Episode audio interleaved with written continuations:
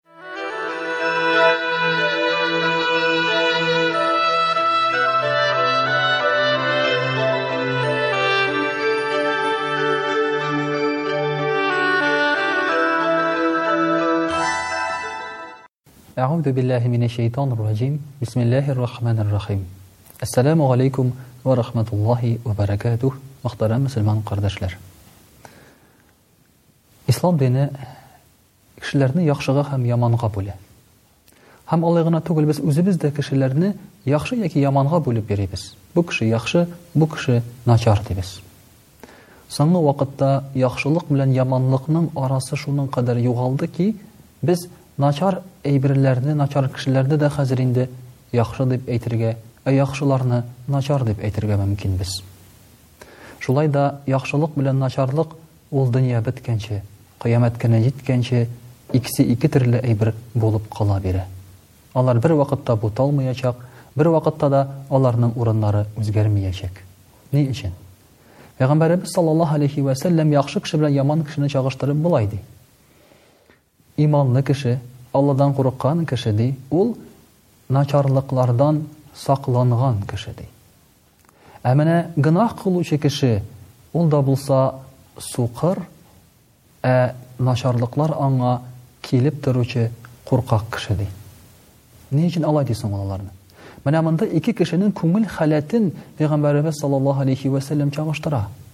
Шушыннан гына белергә була, нәрсәгә без булырга тиеш, яхшы яки нәрсәгә булырга тиеш без яман. Мәсәлән, имам Газали әйтә, әгәр дә сезнең турында гайбәт сөйләсәләр, бохтан сөйләсәләр, хурыкмагыз ди. Намус һәм пак репутация моны чистартачак ди. Менә монда да шулай. Яхшылык, изгелек кылган кеше, ул курыкмый. Ул һәрвакытта да начарлыклардан сакланган була. Белгәнебезчә, мәсәлән, сиңа шалтыраталар икән милициядән. Фәлән Фәләнов, килеп китегез әле безгә. Сүз бар иде. Кеше шундук искә төшерә башлый үзенең кылган начарлыкларын.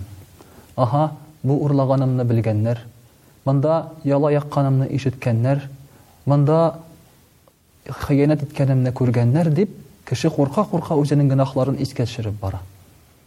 Ә менә яхшылык кылган кеше, ул алай дип уйламый, минем ни бер начарлыгым да булмады, ди. Нәрсәгә әле миңа куркырга, ди. Һәм аңа ниндидер эш яза башласалар да, ниндидер яла яга башласалар да, ахыр чиктә бу яла якмаячак.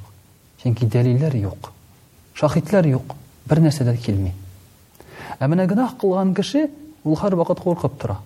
Кайчан килерләр, кайчан тотырлар, кайчан күрерләр, кайчан кире тартып алырлар икән ди. Без бит чыннан да, мәсәлән, әгәр дә машина белән бик тиз йөрибез икән, көтеп торабыз кайткан саен штраф килмәде микән, штраф килмәде микән дип. Ләкин әгәр дә кеше үзен яхшы тота, юлда, я булмаса җәмгыятьтә, ул кеше куркып курыкмый. Милиция туктаткан вакытта да, туктата икән, ул рәхәтләнеп килеп аларга каршы чыга да әйтә, реминем куелган, бөтен әйберләрем бар, техосмотрларым бар. Ягъни менә бу гөнаһ кылмыйча яшәү кешегә күңел тынычлыгы бирә. Бу бик зур әйбер. Кеше тыныч яши башлый. Бернәрсәдән, беркемнән курыкмый. Кешенең күзенә туры карап, сүзен әйтә ала. Яки кешеләр алдында оялмый. Ә менә гөнаһ кылган кеше ул тынычлыгын югалта. Ул йоклаганда да авыр, өенә кайтканда да авыр, өйдән чыгып киткәндә дә авыр, эшенә барганда да авыр. Менә шул ук мәсәлән өйдә булган вакытта да, әгәр дә ул хатыныннан акча яшереп калдырган икән, йә булмаса хатынына хыянәт иткән икән, йә булмаса балалары каршында берәр начарлык эшләгән икән, ул әлеге дә баягы өйдә дә куркып яшиячәк.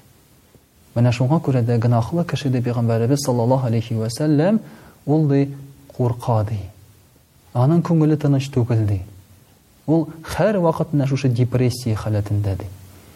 Әгәр дә хәзерге җәмгыятькә карасак, чыннан да бит бик күп кешеләр депрессиягә бирелгән. Һәм шушы депрессиянең сәбәбе гөнаһ кылу түгел микән? Кылган гөнаһларыбызга җәза көтү түгел микән? Шуның турында мөхтәрәм кардәшләр уйлансак иде.